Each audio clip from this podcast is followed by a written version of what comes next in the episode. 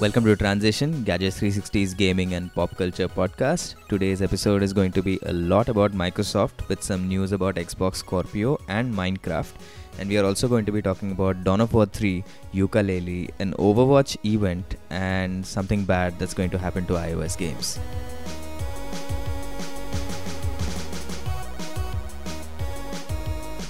As always, let's first begin by talking about the people who are on this podcast. We have regulars Rishi Alwani, Hello. Mikhail Madnani, Hello. and I'm your host Pranay Parab. So first of all, we should talk about this Xbox Scorpio thing that's happened. I mean, they did a reveal. They showed the specifications, but we didn't see the one thing we really wanted to see, did we? So we didn't see a lot of things we were supposed to see. Yeah, like reveal is pretty much pushing it. I think. Yeah, it's it's like saying like it okay, long story short, all Microsoft did was tell us what's inside the box, what specifications Xbox Scorpio has. They haven't mentioned what the official name at retail is going to be.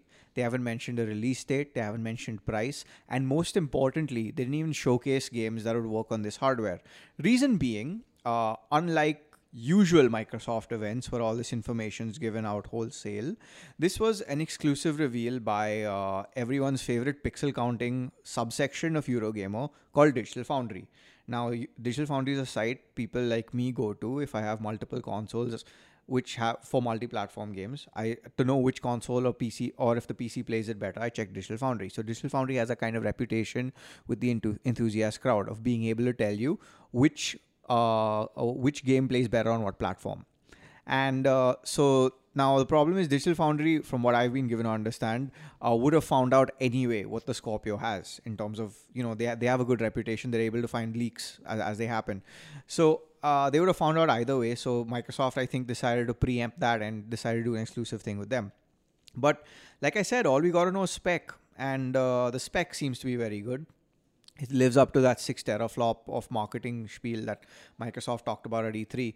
But that aside, it seems to be quite, I mean, lame. But I think Mike, Mike can add to that. So uh, six teraflops and all is great, but the problem is uh, the CPU they're using is still, as of now, unconfirmed, and all uh, signs are pointing to another custom Jaguar, which is what the PlayStation 4, Xbox One, Xbox One S, and PlayStation 4 Pro have. Just to be clear, when Mike is talking about Jaguar, he's not refer- referring to bathroom fittings. He's referring to the processor code name AMD uses. I think people would assume the car over bathroom fittings. Exactly. Oh, what can I say? Some of us like sanitation. Okay. over autom- automation. But having said that, yeah, so rumor is it's probably going to be just 30% faster in terms of processor speed over uh, the P- uh, the PS4 Pro's processor. It's a 2.3 gigahertz versus the PS4 Pro's 2.1, and uh, this is basically going to hold back the consoles in the ter- in terms of open world games, streaming. I mean, streaming assets and stuff like that.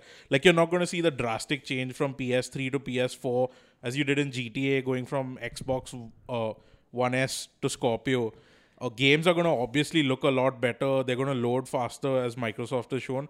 But uh, I was hoping they'd do something better with the CPU, given the quote unquote premium price, which they keep mentioning, and also. Uh, uh, given how much they keep talking about how this is like for the hardcore people and stuff like that. And what's even interesting is that uh, fine, you the it has a lot more memory. I think 12 gigs of Yeah, memory. 12 versus 8 GB. Uh, but the the fact of the matter is, uh, you're still going to be held back in terms of native 4K. So the reason why PS4 Pro is able to do 4K is because uh, Sony cheats a bit in the way it renders games and the way it presents them, and it works for for a large part. But even though it's, in a lot of times it's not native 4K, it still looks the part and it does a very good job with it. And come on, at, at- to be honest, at uh, three ninety nine dollars, which is uh, and even though thirty eight nine ninety here, which if you know where to look becomes uh, thirty one nine ninety, is still a very good deal at the end of the day. And because because again we know what's happening, we know what to expect. In Microsoft's part, all we got is the specs, no games, no nothing, and that's what's disturbing to me. The only game that was shown off was Forza Six, that too Forza Six Apex Edition. which Now- is what like two years old now. It's a two year old game at the end of the day. And on Xbox One and One S itself, it ran at native 1080 60, but uh, the cost, like visual cost, was evident. Like the cars look great and it ran fine at 60 FPS, but everything else in the environment was pretty empty. It looked like you could say like you were playing it in the Metal Gear Solid 5 open world almost. It no that man, barren. Metal Gear Solid 5 open world had a lot more going for it. This is like, for example, Okay, so this is like Drive Club VR almost in the environment, but at higher resolution. Yeah, essentially that. It's like you ordered a, you ordered this ma- magnificent seven seven layered chocolate cake, but all you got is a sponge cake instead, like a boring sponge cake that looks like a loaf Do you make bread. sponge cake in your bathroom with your Jaguar fittings? What the Okay, before this conversation gets totally derailed. But yeah, Um, so it was just a little disappointing. And the only uh, direct feed, either screenshot or footage we got was one picture of one screenshot for Forza 6, which looked really good. And it showed off uh, the stats on the top left, which has. Uh, it had it what the GPU usage was only 66% while it was rendering at 4K 60, which is really good. But uh, again, this is a this is a like Forza 6 Apex Edition was ported to PC and it runs really well. I'd be more interested to see how Forza Horizon 3 runs given Exactly, the yeah. latest patches on PC have it not running at 30 FPS for most people. Yeah, latest patch essentially has broken the game on PC. So earlier, uh, Digital Foundry had a video of it running at 4K 60 on PC with a Titan X, I think. Now, forget 60, even 30 is not possible at 4K on a lot of cards, which should be able to handle it. So that's a little disappointing. Like going with Forza 6 instead of like even Halo would have been a little disappointing. I'd like to see more newer, like newer games. I think a lot of this has to do with the fact that uh, Microsoft wants to reserve all the gaming announcements for E3. But let's be honest here. Uh, this is this is, hasn't been a good year for Microsoft so far. All we've seen is Halo 2. They've can- uh, sorry sorry Halo Wars 2. They've cancelled uh, Scalebound, which was well publicized. They have had no ex- big exclusives except for Halo Wars 2 in the last almost four months right now.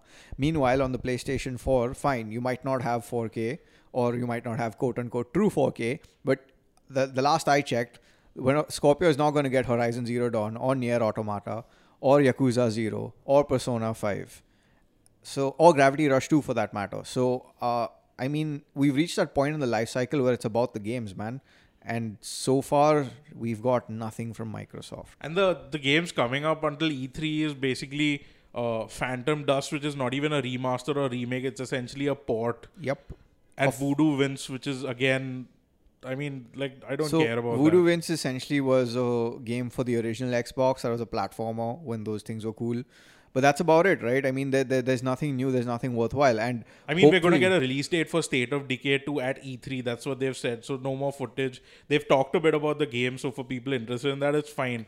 Uh, nothing about Sea of Thieves yet.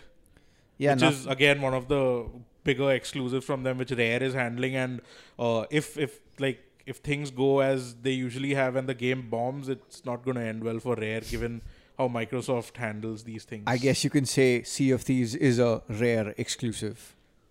Yeah. Yeah. So, So, basically, uh, they ins- so basically they just revealed the spec. They showed off the motherboard. Digital Foundry had lots of articles and videos explaining things about how it's gonna like run games better than the PS4 Pro, which it will. Like you can just brute force at this stage. But uh, I I really want to know what they're going to announce for this year besides Forza 7, which is like it's a given at this stage. Yeah, and I think that aside, fr- from a consumer standpoint, let's be honest here. If if you want to if you want to play games at the maximum fidelity, you wouldn't bother with Scorpio or PS4 Pro. You'd just be on PC. And I mean, at, at the end of the day, Microsoft hasn't even ended the Xbox uh, Play Anywhere program just yet. Yooka-Laylee, as far as I know, is also part of it. They're not going to end it. So, It's- people expecting the games to come out on Steam is probably going to take a long time for that to happen, if at all. But uh, Play Anywhere is here to stay because they're transitioning it to a service more than a Ex- exactly. with Xbox turning into a service, do you really need Scorpio? I don't think so because at the end of the day, we're also looking at a situation where while it works for manufacturers and companies to push 4K as an agenda, uh, the number one uh, resolution for most consumers is still 1080p. So you so at the end of the day, if you if you're concerned about future proofing, you might as well just get a PC and be done with it. Why would you even bother with this? You rather have the, to me the best combination at this stage, if you're someone who plays games regularly, is pick up a PS4 on the cheap, have a semi decent PC. Worst case, pick up a Switch. I, personally, I'd say wait for more games to come out before buying the Switch, and you're good to go. Uh, to me, Scorpio seems to be for trying to it's, it's trying to be a solution to a problem that doesn't exist just yet. I mean, 4K is not a thing. I think, yeah. but they did say that every game, if you're playing at 1080, every game will have native downsampling, which is something which uh, PS4 games don't have, and devs need to patch it in in a lot of cases. super sampling. Super sampling, sorry. So super what, so what what this actually is is if the, the game will render with internally at 4K and push up push out that image on a 1080p screen, which allows for a clearer, crisper image. It's it's a great way to go, and it's something some PS4 games have on when they run on the Pro, like Rise of Tomb Raider and uh, Shadow of Mordor. But it's not so it's not something Sony has made as a system level. So yeah, this is going to work out better. And also, basically, if someone owns an Xbox One launch model, they should easily upgrade to this if they want to just play the same games better and they don't want to bother with PC. Because come on, if you want to play all of Microsoft's exclusives on PC, you're going to have to deal with the Windows Store, which is like worse than reading Steam community discussions. which is true. uh, but at the end of the day, I still we don't know the price. That's oh, the we best don't part. know the price. I'm just saying, like, if you're looking at it from the standpoint of people who already have an Xbox One or One S and want to just play those games better and want to upgrade, and for some reason don't want to buy another console and play both, it's going to give like all third-party games are going to run much better. Like. You're gonna have Red Dead Redemption 2 easily outperforming the PS4 Pro version, even though it's gonna get some DLC later. Stuff no- like this is gonna happen. But come on, man! Everyone's waiting for Red Dead Redemption 2 to come to PC, like the first game. Yeah, totally. Which will come. Like uh, I used to make this joke with what? Yeah, when GTA 5 got delayed so many times, it's going to include Red Dead Redemption bonus to make up for it. But that's actually happening. They're making Red Dead Redemption within GTA Online. How do you feel? I mean, like that's what you have to do, right? When you're not getting the AAA games you want, get some modder who has a lot of time to like put it into GTA 5. They made Vice City also. May as well like make Forza also into this. So yeah. yeah, so essentially, if you though if you don't want to buy Scorpio, just pick up GTA 5 on PC. You're sorted. Yeah, All with like games. three layers of DRM. so so yeah, I think. Anyway, moral of the story is PC is the premium console that everybody wants. Yeah, and also Scorpio. Yeah. Uh, NeoGaf memes aside, uh, I approach this with caution. Let's wait till Microsoft actually says more and uh, leave it at that for now. Yeah, now. I mean, forget all of this right now. Honestly, I'm I'm not gonna be interested in the Scorpio unless they announce a lineup of games. The problem So- is this year's big racing game from Microsoft is going to be Forza Motorsport 7, which is the boring version of the Forza games. so yeah, even I don't like sim racing games. Honestly, arcade versions are and the what's worse more is it's, interesting it's ones. probably going to be up against uh, GT Sport. and he, like even though even if GT Sport turns out to be absolutely bad, it's going to outsell this for some reason. Exactly. So, So, I, I like I was they should have Forza Horizon 4 instead. Like just reskin this shit and release it. It would be better than Forza Motorsport 7. Like 6 was so boring. Just yeah, but you Forza Horizon 3 on the other hand was an absolutely Yeah, phenomenal superb game. game, Yeah, superb game. Enjoyed it a lot. So, yeah. Anyway, so moving on to other things, Microsoft. Uh, somebody wants to talk about the Minecraft marketplace. Mike, I guess that's you. Okay, so uh, after Microsoft acquired Minecraft, and I don't know what what they did with Mojang. Uh, it's called Mojang. The studio Okay, so exists. after they acquired Mojang and Minecraft, uh, Microsoft been releasing updates to Minecraft on every platform, and they've been announcing new versions of Minecraft. Like, uh, in fact, in Japan, the PlayStation Vita version of Minecraft is the best-selling version. So you have a Sony-published Microsoft game on a handheld which is dead outside, being the best-selling Vita game in Japan. So it's a little funny. to the point where Sony's own executives have publicly said the Vita lives. Vita means life because of Minecraft. and you have Microsoft like it's pretty much a Microsoft branded Vita. They've released custom Vita models for Minecraft in Japan, so this is a huge thing. Uh, they announced Minecraft for Switch also, so Microsoft is not uh, holding it close as their other exclusives. And ever since they've acquired them, the mobile versions and the PC version, which has now become the Windows 10 version, have been getting a lot more updates than their console versions. Uh, so they just announced yesterday that there's uh, the Minecraft marketplace would be arriving in spring when the Discovery update, which is 1.1, arrives for it as well.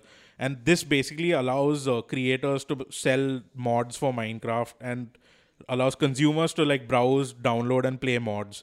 Now, uh, a lot of these mods were free for the Java version of Minecraft, which is now like defunct. It's still playable, I think. I'm not sure, but uh, you basically a lot of those free ones are now paid, and uh, Microsoft said they want people to make a living on this marketplace where they can charge and earn revenue from this with like a favorable split, unlike what Valve is doing. And uh, also, they will. I mean, it's going to be open only to their partners, quote unquote, which is going to be like a hand few, hand selected few.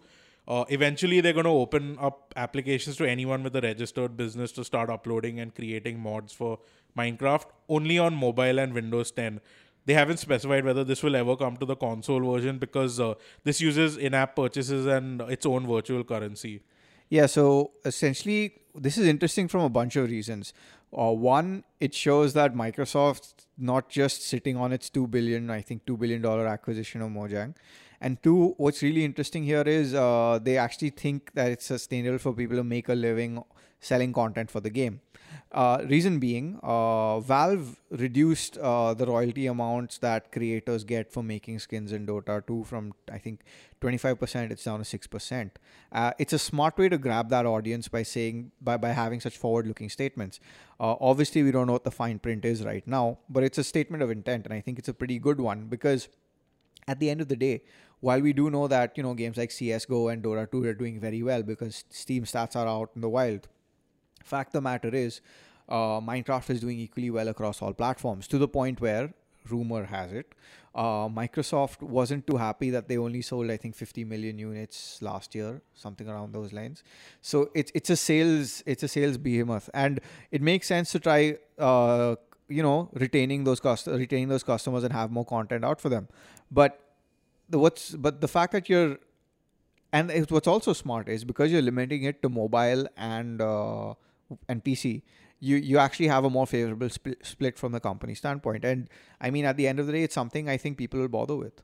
Uh, the split on mobile would be the same as it is on console for Oh, the most part, except uh, approvals are a little easier on mobile than they are on console for updates. But uh, Microsoft has pushed new modes, like there are battle modes and other co-op modes which they've added, and they've been almost on a regular basis been releasing skin packs across all consoles, mobile and Windows 10. Yeah, they What had I a don't Power under- Rangers skin pack of Yeah. all things. What I don't understand though is why the Windows 10 version is different from the Xbox One version. Oh yeah, that that's very because odd. That's very odd. Microsoft like all their games are now play anywhere. So when you buy it on one digitally, you get it everywhere else.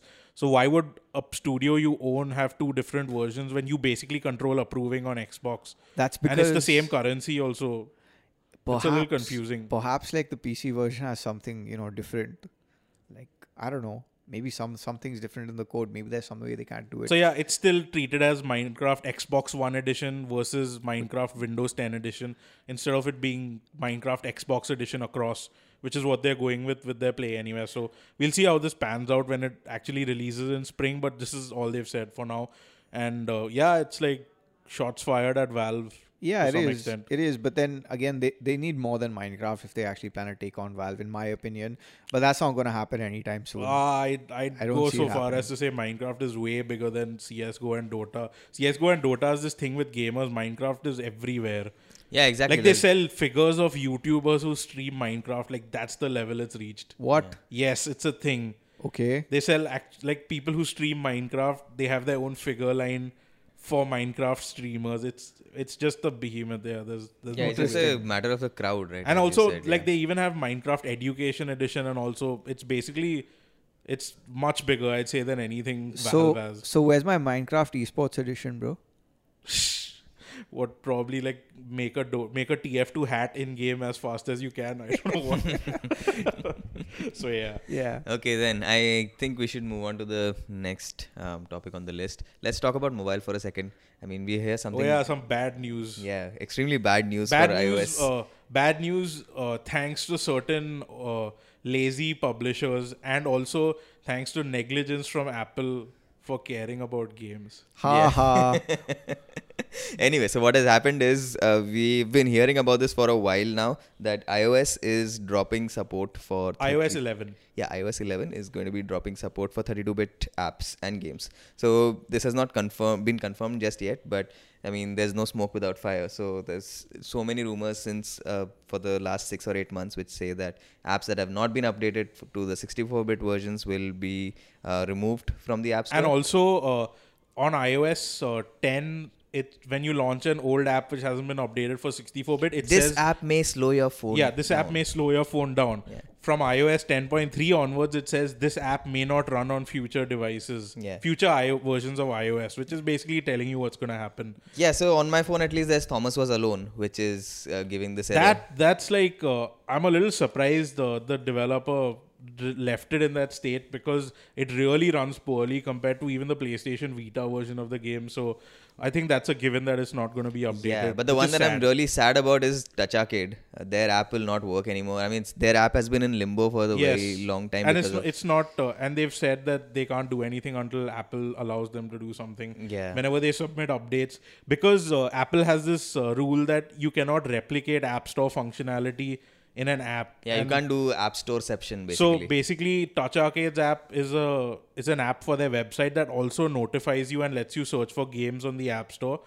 Which is essentially bringing more revenue to Apple, so I, I can't understand. yeah, why they also tell you when there is a price drop and give you a notification. Yeah, yeah. yeah, So this is a very useful service because a, a lot of people just wait for a sale before buying an app or game. So having that is useful. But for some reason, Touch Arcade and App Shopper, which are very useful services for consumers, Apple isn't allowing them to update their apps, and these two are, are probably going to get cut off when iOS 11 hits. I think it's a bunch of things that come into play here. One, uh, Apple wants to ensure, from a you know a brand and strategy standpoint, that it's the only fish in the sea. That you will go to the App Store whether you like it or not. Yeah, that's exactly why we don't have a humble App Store bundle either. Yeah, Directly. so uh, you still have to go to the app store in the end, even if you see the if you if you get a game that okay, the game is dropped from ten dollars to five dollars. When you tap that link, it still opens the app store. And there's another part to it. If you guys noticed, Apple has started expanding the indie games, uh, the the discoverability of Yeah, indie games. curation app, has become a lot better. And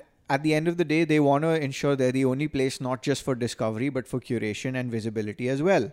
So it's essentially create owning your own distribution channel. Secondly, what's also more interesting is uh, I don't know, man. If you guys noticed, there's a certain little company in the UK called ARM, which might have nothing to do with Apple going forward, and they make Apple's processors. Okay. So per- uh, for, perhaps it's a sign of things to come that if Apple's moving to new Do you mean architecture, processors or GPUs? No, Both. they've like they've been making their own SoCs for a while, and Yeah. they've been based 64 on bit. based on ARM's designs. Hmm. So my point is, if they're going in a different direction, there's a good possibility that uh, the software might not, might just not work going forward. Maybe it's just a way of preempting that. Maybe it's a sign of things to come.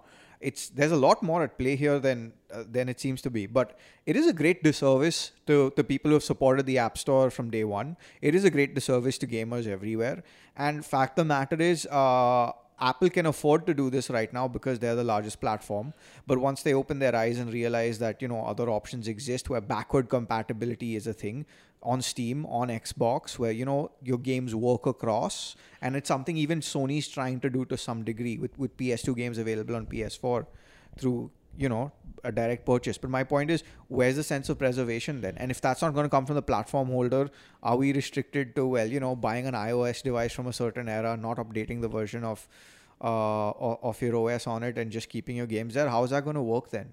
Th- th- that's what's really bothering me here. they i think from their standpoint they they look at it that they assume people have the latest hardware they stop caring about your phone after two years which is like known uh, so when they add like ios 10 they expect someone who's like had an app from ios 6 if you're selling your app uh, you just need to update it. So they think you're to do that. Uh, like how uh, pranay mentioned thomas was alone. Like it's to be one of the ex- rare exceptions from the indie scene which is not to be updated probably.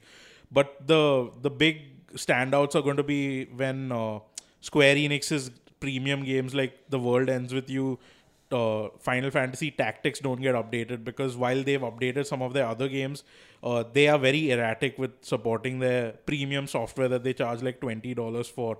Capcom got a lot of flack for uh, Monster Hunter on iOS, which wasn't updated for a long time. In fact, 2K is the worst out of the lot, which they just pulled Bioshock from the App Store Yeah. and that's it. it's gone. Yeah. So, uh, uh, Apple obviously they need to realize that games are important to them and a lot of people buy iOS devices for games. Like I see this happen. But because they are so far ahead of Android on this they just don't seem to care. I mean it's the same as uh, Microsoft with Windows. They keep trying to do anti-consumer stuff which affects games.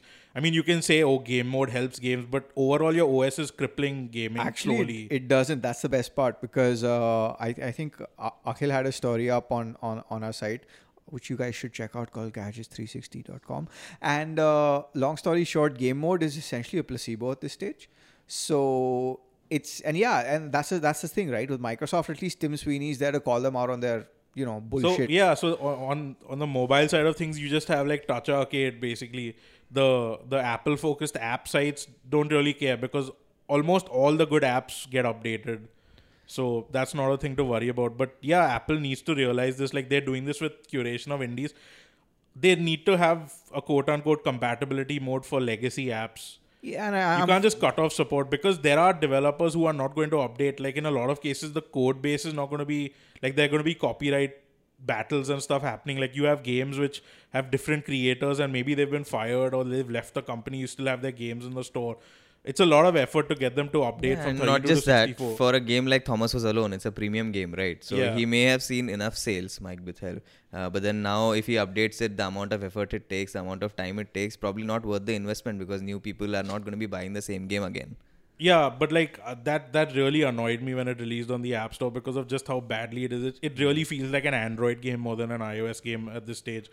But uh, yeah, Square Enix is definitely going to get a lot of flack from big sites, and uh, people are going to call out Apple on this because uh, you know the uh, the old people who like just don't update the apps and who buy the who have apps for a lot of years and all who still using probably like iPhone 4s and 5 uh, actually, no, wait, they won't even get iOS 11. I just realized so that my- it's going to be 5S and later. Yeah. It's going to be a problem for people who uh, who've just upgraded and still using the old apps. When suddenly you like, uh, like suppose you have a sleep cycle app, you just open it when iOS 11 hits, and it says this app doesn't work on your phone or it just crashes. That's going to start causing problems for Apple. It's like going to be this beast which just wakes up. I think. Yeah, in but in, in this particular field, at least Apple has never really cared that much, honestly, because if I'm not mistaken, game developers have been asking for basic tools like restricting certain old devices from downloading the game, uh, which is still not available. Oh yeah, So- and like they have to mention it in the uh, in the, in the in notes. the notes, yeah, every Yeah, time. for- Th- no, this will not work with iPhone 5s or older phones. and it's still people download it and it Yeah. still shows up. And so then one star reviews will come up because it's not working on your so, phone. so yeah, it, it is a problem, and developers have had to uh, use weird uh, workarounds like saying, "Oh, we need this in gyro or something," which is not there on the old device. So that's why it can't be downloaded. So yeah, they've been uh, Apple, but I'd say with curation, they are listening in some form. So they have opened their eyes, but uh, I don't want it to become a situation where it becomes like iOS becomes the Windows 10 of gaming. I mean, it's getting there, guys. give it time. Give it time. It's getting there because I mean, at the end of the Windows day, 10 hasn't reached the stage where like when you push out an update, X devices just go for it. Like look at Android Nougat. It's like what four percent or something, and how long?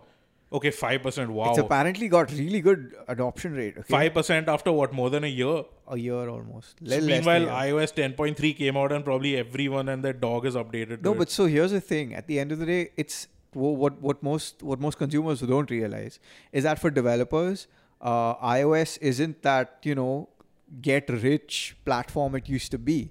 You are heavily dependent on being featured by Apple.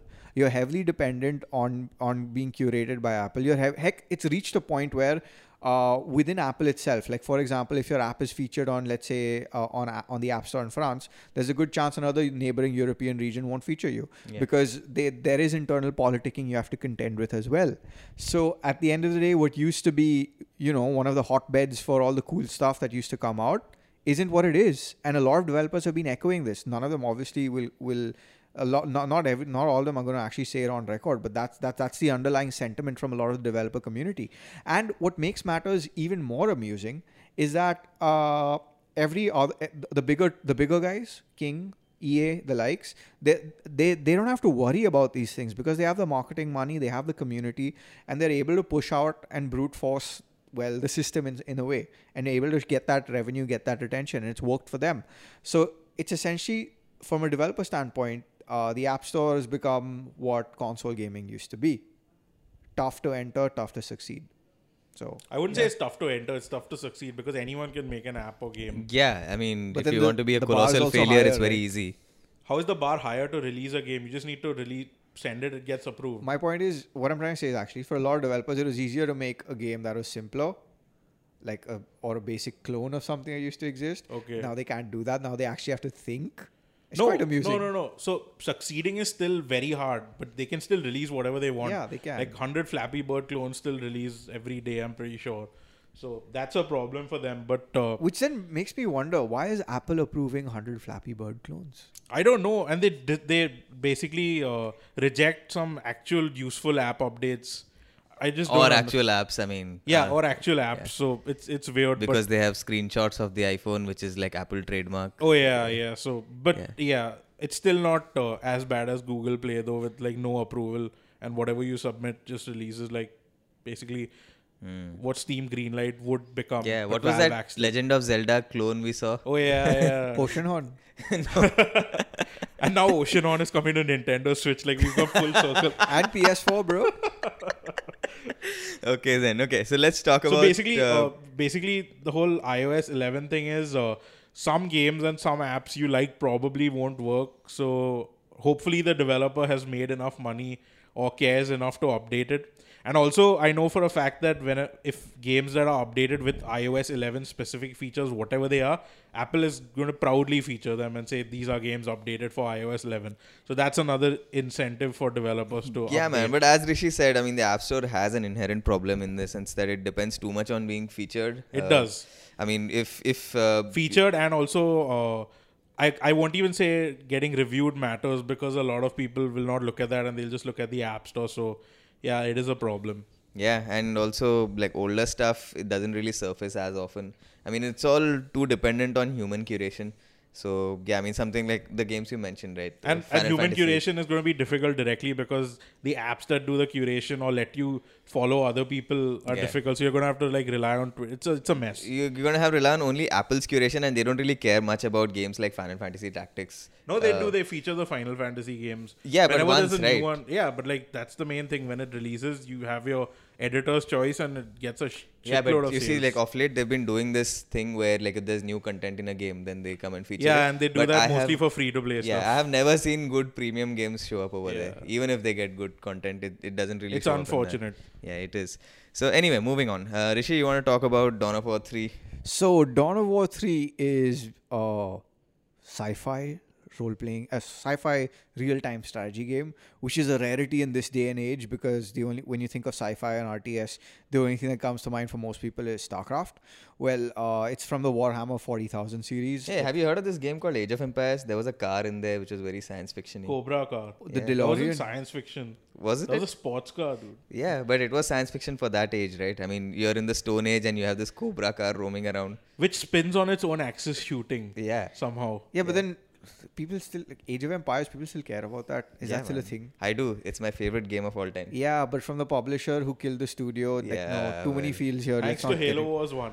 Yeah, thanks to Halo Wars one. Yeah, let's not get into it. Yeah. Like Ensemble, RIP. Anyway, so yeah, Dawn of War is in the Warhammer universe Yes. where everything has to do with the Emperor and you yes, keep shouting so it's for dark. the Emperor. It's dark, grimy. It has space orcs. It has space marines, and it's pretty cool.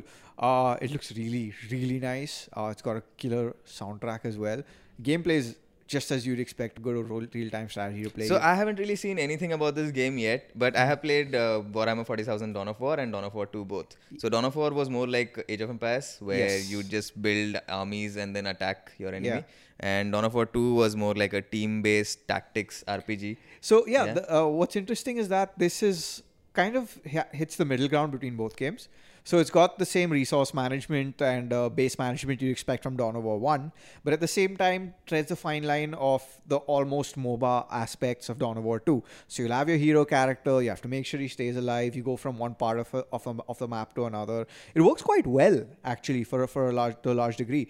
And what's really fascinating in all of this is uh, how they've managed to keep it uh, it- at the same time it's still very accessible So there's a lot of depth if you're looking for it. You can actually level up your characters. They, they gain they gain veterancy as you play and stuff. It's really really nice. And um, aside from you know being an RTS, which you rarely get nowadays, it's also I mean surprisingly good to play and light on the system, which is again shocking. Uh, Only on the PC, right? yeah, only on the Only on Windows, yeah. Yeah, only on Windows, and it's, it's surprisingly good. So, but what's oh, what's what what I find very amusing though is I think six to eight, I think a, almost a year ago, uh, Sega released uh, Total War Warhammer, which was the fantasy uh, real time, uh, sorry, fantasy strategy game. Uh, from Creative Assembly, the same guys who made uh, the Total War series, and uh, that was uh, basically the fantasy setting. It was pretty good. And then a, a year later, you have uh, Relic, the guys who made the earlier Dawn of War games, And actually Company of Heroes. and too. Company of Heroes too. Oh yeah, that's also a thing. Or what? Lol. Yeah. Hmm. Yeah. So uh, so it, it's it's it's pretty nice to see that there is some love uh, for the uh, for, for these genres, especially from publishers like Sega, who are well notorious for having a furry fetish for for Sonic the Hedgehog. So it's nice to see stuff like this come out, and uh, it's looking to be really good. We should have a full review, I think, by uh, April twentieth. So yeah, that's looking really really nice. Yeah, I'm really looking forward to playing this game, but then my backlog is so high right now. I don't even know if I'll You ever just need get to to play it. Persona 5. Like, forget whatever Rishi said in the last five minutes. Hey. And I don't have a PC, which is you know So, another. This might problem. probably this might come to Mac because Total War Warhammer One. I sorry, uh, Warhammer Forty Thousand Dawn of War One and Two both came to Mac. Yeah, but Yeah. will it work on the MacBook Air? Probably will if It you should. turn on everything because like It should, A lot it of should. people played Civ Five on it. Yeah, and like the voice acting is really cool. The entire setup is well pretty kick-ass. You're just you know killing orcs and stuff, and it, it works. It just works. And you have the and what's really nice is they don't hold back.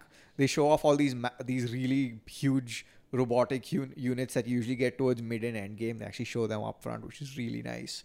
So yeah, it seems to be a welcome addition to the franchise. All right. So as we were speaking, I uh, went to Amazon and ordered a full gaming PC.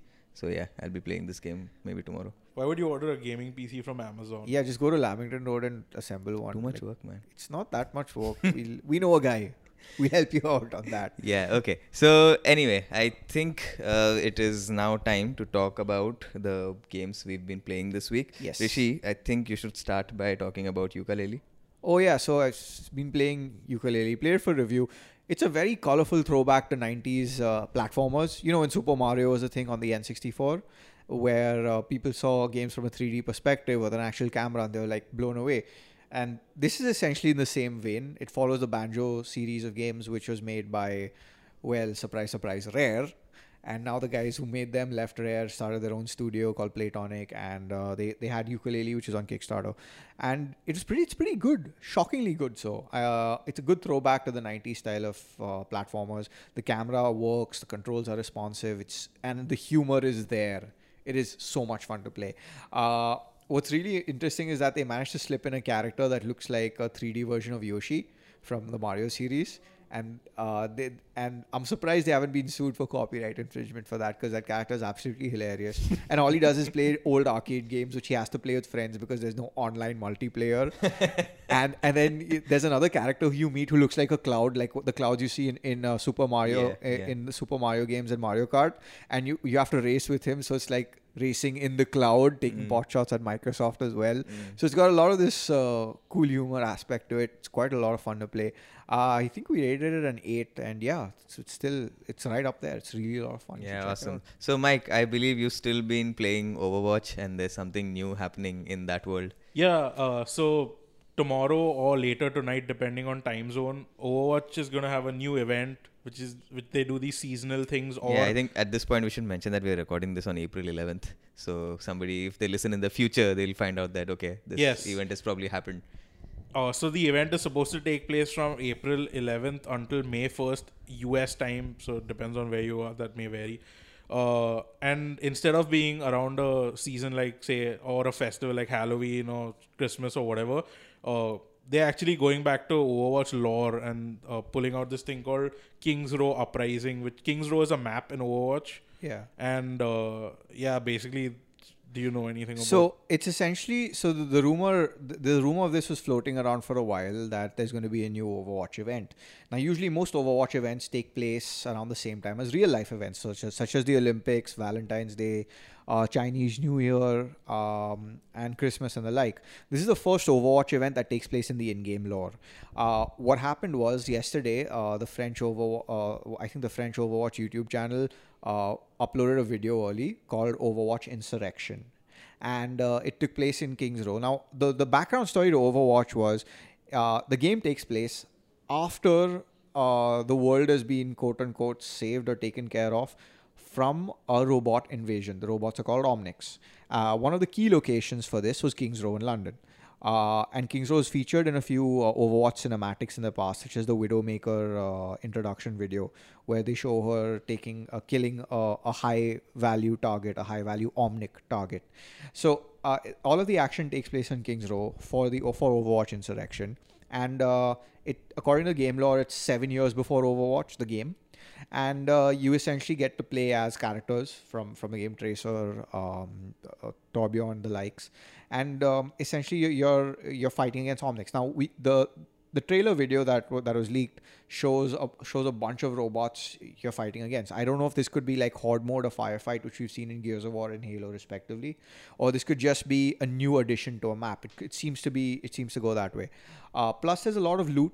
I think uh, uh, Blizzard's promised over 100 new cosmetic additions to the game in terms of skins, in terms of sprays, and stuff, in terms of emotes.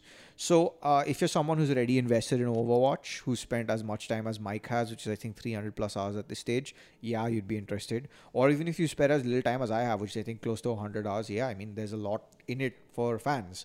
And uh, what I find interesting in all of this is that the timing is very apt because a couple of because a week ago, Overwatch game director uh, Jeff Kaplan was giving interviews to everyone, hinting about how there's going to be some new stuff for the game, how there's going how they already planned the next hero, and he did talk a little bit about how the next event is going to be Kings Row Uprising. We never had an official name till now, and that's what the trailer leaked. So it's going to be called yeah, Overwatch Insurrection. Hmm, cool. So I've been playing this game called Real Life. Don't know if you guys have heard about it. I've been trying to bump up my stamina points. Wouldn't know playing Zelda. Is it on Scorpio?